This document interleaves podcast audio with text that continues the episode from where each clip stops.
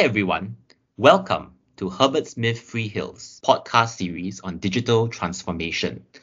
In part two of the podcast, we are here to discuss the digital transformation in Singapore. This is part of the Herbert Smith Freehills multi jurisdictional discussion on what various jurisdictions are doing in relation to their respective digital transformation journeys. To introduce myself, I am Kenneth Lo, and I am a lawyer in the financial services regulatory practice in Herbert Smith Freehills. So areas such as fintech, digital law, financial services regulatory, all those areas I do cover and advise. I am also based in Singapore. Today, I am delighted and very happy to be joined by my close friend and colleague, who is likewise based in Singapore, Harry Evans. Harry, over to you. Thank you, Kenneth, and hello, everyone. It's very nice to have you with us today. As Kenneth said, my name is Harry Evans, and I'm a senior associate based here in Singapore in our technology group. I spend a large part of my time advising clients on the procurement of new digital technologies and how to manage the risks associated with the use of such technologies from both a commercial and regulatory perspective. And I really look forward to talking to you today about some of the issues that um, you may encounter with digital transformation and some of the developments which are taking place here in Singapore. Back to you, Kenneth. Thanks, Harry. So now for part two of the podcast proper, we'll be looking at the jurisdiction of Singapore as said earlier. In particular, what shape has digitalization taken in Singapore so far? This would be in relation to the public sector, We'll also be examining in greater detail and addressing where the take-up or impact of digitalization has been particularly positive. So to start things off, Harry, it is safe to say that Singapore is at the forefront of driving digital transformation in the public sectors. But let's actually dive a bit deeper into this. And I think the best way to examine this this whole issue is to actually examine the government agency that was specially created to drive Singapore's digital transformation. It's known as the Government Technology Agency of Singapore, otherwise known as GovTech for short, in short. It is the lead agency driving Singapore's Smart Nation initiative and public sector digital transformation. Now, GovTech was actually formally established pretty recently, uh, 1st October 2016, as a statutory board under the Ministry of Communications and Information. The role of GovTech is to drive digital transformation of Singapore's public sector. And GovTech works with different government agencies to develop and deliver secure digital services and applied to technology to individuals and businesses in Singapore.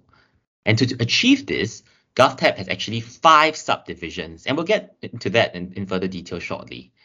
Or these five subdivisions is what is termed also by GovTech as capability centers.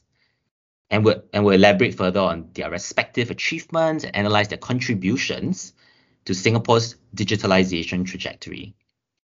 So first up, in terms of this capability center, is the Application Design, Development and Deployment Center, or otherwise known in GovTech as ADD&D Center.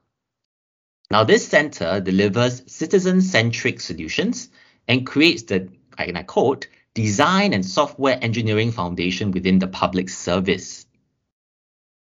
It is the center that produces the application, or apps as we know, that are used by Singaporeans.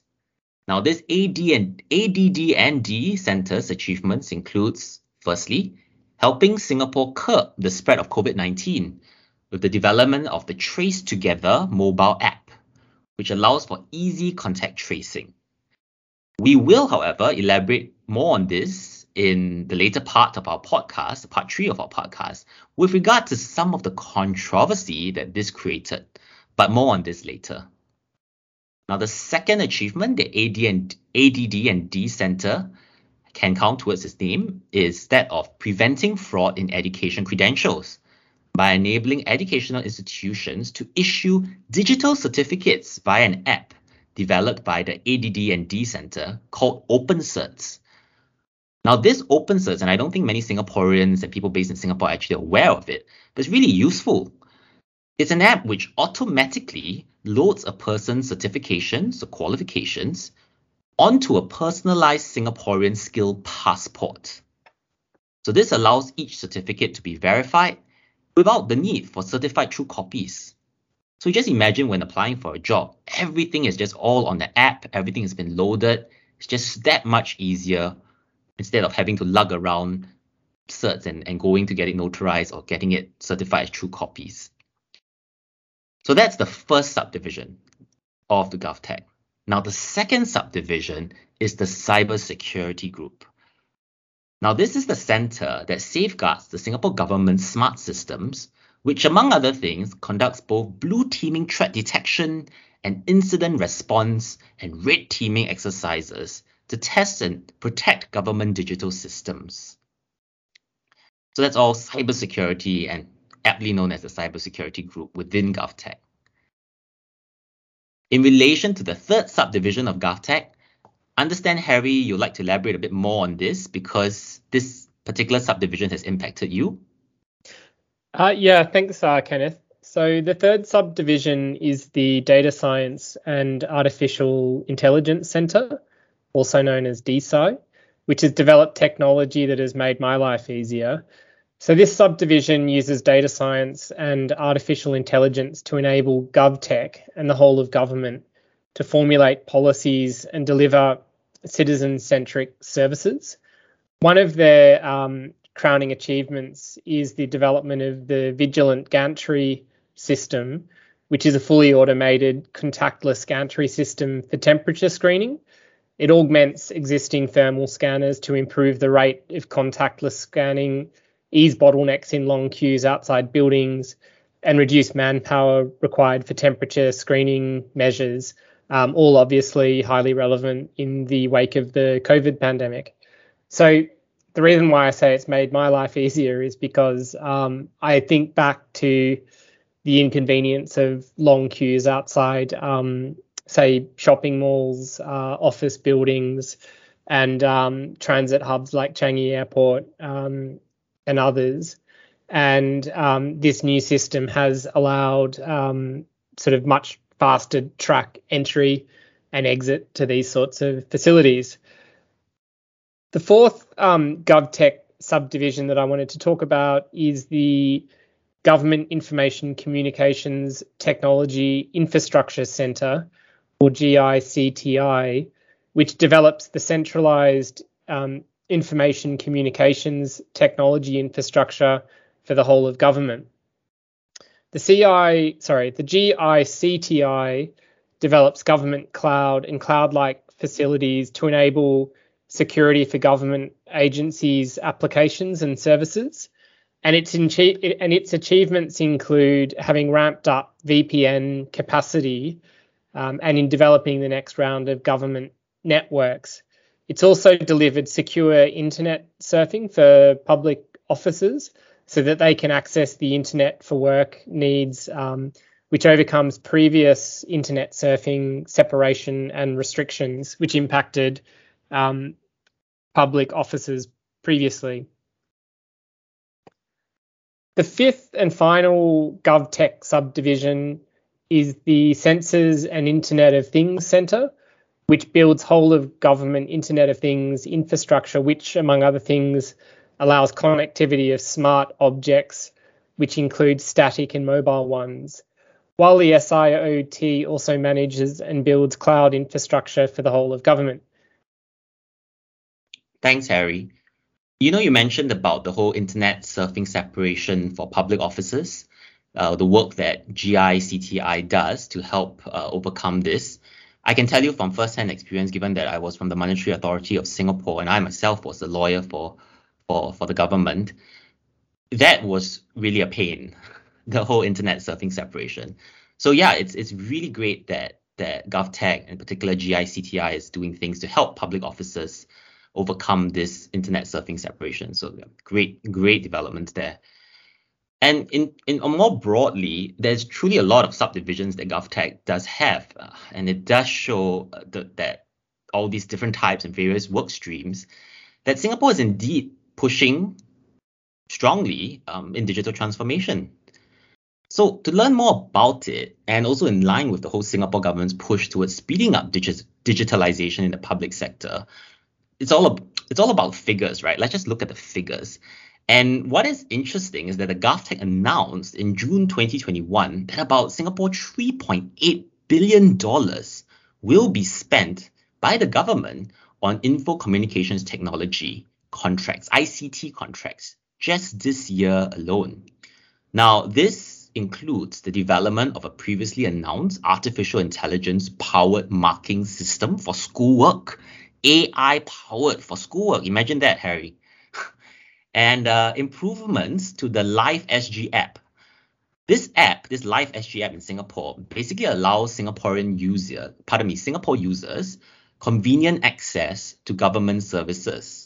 So this app is getting a new dashboard, uh, which will display, for example, upcoming appointments that users have with public agencies. So all this to make it so much more convenient for Singapore users. Now this whole amount of 3.8 Singapore dollars, 3.8 billion Singapore dollars represents an almost 10% increase from 3.5 billion for the previous financial year that ended on March 31st, 2021. Now, some 500 million will be earmarked for speeding up the use of AI in the public sector. And the GovTech also stated that AI can help the government deliver better services, make better decisions based on data and improve productivity and also improve productivity. So this encompasses the Singapore Ministry of Education's development of an AI, as I mentioned, automated marking system, which is basically a marking system that's being designed to assess open access open-ended responses such as those for short answer questions and essays. This AI system will focus on language errors such as grammar, spelling, and syntax, while the human teacher, the non-AI, the human teacher marks for ideas, structure, and content. This whole aim is to provide all upper primary and secondary students with quick and personalized feedback on their English assignments. Analytics from the system will help students monitor their own learning and let teachers better guide students in their learning. That's a lot of money, uh, Kenneth, to be pumped into the education sector in order to digitally transform it. Another thing that I was going to add is that another 2.7 billion will be used on up to 250 projects for transforming, integrating, and streamlining digital services across other sectors. Of these, 44% of the services will be developed on the cloud to speed up the delivery of services for citizens and businesses. The government intends to have 70% of eligible systems online by 31 March 2024, so um, a bit less than three years away from now. Uh, the move to ramp up digital services and infrastructure comes as satisfaction with government's digital services among Singaporeans remains high. Um, according to the GovTech's government to citizens survey, 85% of citizens are very or extremely satisfied with these services, um, which is similar to 2019's result of 86%. So all that has been said has been in relation to GovTech. Let's examine what the Singapore authorities have been doing Kenneth, uh, you were previously an assistant director and lawyer for the financial services regulator in Singapore, um, the Monetary Authority of Singapore. Could you share with us what the financial regulator in Singapore has been doing? In particular, um, I'd be interested to know if there have been any regulatory pushes towards digitalization in Singapore. Sure, happy. Pardon me, sure, Harry. Very happy to do that. Uh, to support the emergence of fresh ways to deliver finance, Singapore's financial regulator, the as you mentioned, the Monetary Authority of Singapore, actually embraces forward-thinking regulations. So it draws up rules that will breed new fintech services ahead of time. So there's a lot of forward thinking by MAS. One example actually is MAS's introduction of the fintech regulatory sandbox, which actually allows financial institutions and new fintech players to test innovative fintech solutions or services within a well demarcated space and set duration. In this regard, giving licenses only to companies with past credentials can actually slow innovation because established firms have to think about legacy infrastructure and business processes. But instead, under this MAS sandbox, MAS is actually able to relax specific legal and regulatory requirements which the fintech player would have otherwise been subjected to. So this allows MAS to issue licenses to young companies that show that they can turn an idea into an operation that runs smoothly and safely. Another example of progressive regulation through the use of digitalization is that of the usage of MyInfo. I think Harry, you know, you're based in Singapore. You are you you'll be familiar with MyInfo. MyInfo is is, but for, to the listeners who may not be, it's actually a digital personal data platform which helps citizens fill in digital forms automatically instead of doing so repeatedly for every transaction. So Singapore passed regulations to allow this national digital identity platform, MyInfo, to be used by companies to onboard new users and perform Know Your Customer, KYC, KYC checks. This actually lowers costs and helps startups to scale. But if we are interested to know a bit more of specific legislation, well, on 28 January 2020, MAS introduced the Payment Services Act 2019, known by the industry, the financial industry, as the PS Act. Now, the PS Act is a single activity based, risk specific legislation for payment related services, which includes digital payment token services. The PS Act consolidates existing payment regulatory frameworks and introduces new types of licensable payment services. This streamlines the previous legislative regime for payment services and makes it easier for payment service providers to navigate the regulatory landscape. And all this contributes to greater payment solutions and increased digitalization. So this whole emphasis on increased digitalization and payment solutions, Harry, I know you'd work a lot with technology companies and payment service providers. You help them draft their different agreements and processes. So in relation to digitalization, could you give us some practical examples of Singapore companies engaging in such digitalization projects? Yeah, absolutely, uh, Kenneth. Happy to do that. So, I think um, the first sort of trend that we're seeing is a move away from cash-based transactions towards um, digital-based transactions or e-payments um, which can sort of be described as payments that are made um, online or via, um, say, mobile phone apps or even credit cards that don't involve cash. And essentially, um, these sorts of transactions are becoming far more prevalent in this part of the world as um, you know there's an increasingly high uptake of sort of the internet, increasingly high uptake of, of mobile phones, and people increasingly um, engaging in e-commerce type transactions. Um, so that's one of the major trends that we're seeing. Um, and as people move into, I guess, what we would call the sort of digital economy, um, a large number of, of companies are, are, also following that trend and, and looking to gear up their, their digital infrastructure and digital products and services. I think there are some other sort of um, examples. So, um, as a result of the COVID pandemic, we're seeing a lot of companies embrace um, sort of more business as usual methods of doing business. Um, obvious examples that I think everyone is familiar with are things like video conferencing, which um, probably wasn't that big a thing even two years ago. I remember um, after COVID hit, I hadn't really heard terms like Teams meetings or Zoom calls and the like, but now um, they're almost ubiquitous, and I can't see that changing. Um, and as a lawyer, we're also seeing sort of other new digital technologies being used, such as um, the use of electronic signatures for the signing of documents. Um, they may be the the sort of less interesting part of digitalization. Um, there are um, other examples which are perhaps far more um, novel or interesting. So, for example, the Singapore martial arts uh, promotion company One Championship um, has been forced to um, sort of upgrade its own um, products and services in the wake of the pandemic, which has left it unable to ho- hold large scale and live events. So to, to address this issue, they um, have invested in uh, live streaming fights to fans um, wherever they may be located around the world.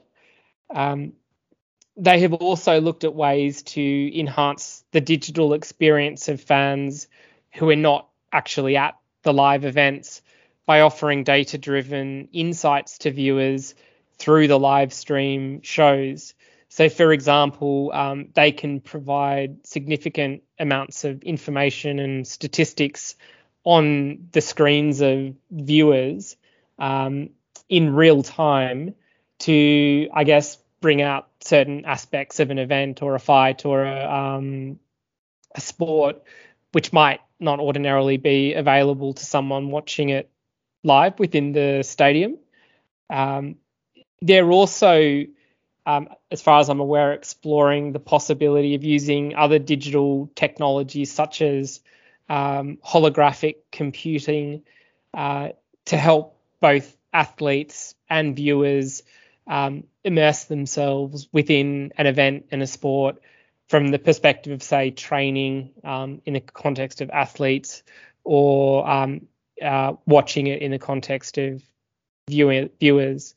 So these are just some of the benefits of digitalization uh, for one championship, and also more broadly some of the things that we're seeing in the market, um, which interestingly have been driven by COVID but which really um, are part of a sort of ongoing digital transformation which started before COVID and is looked set to continue beyond COVID.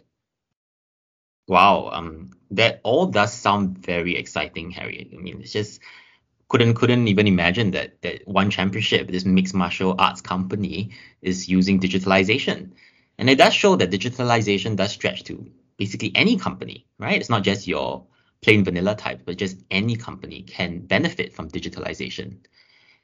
And um, in regard to that whole mixed martial arts thing, Harry, uh, we I think the firm and myself in particular will really look forward to seeing you in the ring, shelving out some of your mixed martial art moves uh, while it's being live streamed. Yeah, so with that in mind, uh, just to share on also what other companies are doing in the financial services regulatory space. Um, other examples of Singapore companies engaging in digitalization projects actually will include the consortium made up of Singapore companies, Grab and Singtel, which would be launching digital full banks in Singapore. The other Singapore company, Sea Limited, would also be doing the same. Now, this comes as Singapore aims to liberalize the financial industry. Like traditional banks, these companies, digital full banks, will provide retail customers with services such as opening accounts, deposits, as well as issuing debit and credit cards. However, digital banks will not have a physical presence and all banking services will be done online. This is different from the traditional banks that we're used to, such as the DBS, the OCBCs. Now, these banks uh, offer some banking services via the internet or mobile apps. Just to be clear, the digital full banks mentioned earlier can also serve corporate customers, and they are expected to start business from early 2022. So that would be very, very soon. Now, with all that in mind, we conclude our part two of this podcast series on digital transformation in Singapore. To our audience listening in, if you want to embark or expedite on your digital journey and your company's digital journey, please do reach out to us and we will be happy to have a discussion. Do also look out for part three of this podcast series on digital transformation in Singapore, where we would be discussing the digitalization challenges in Singapore and how companies have found solutions to such challenges. We look forward to you joining us in part three of the podcast series. But for now, thank you for listening in and goodbye.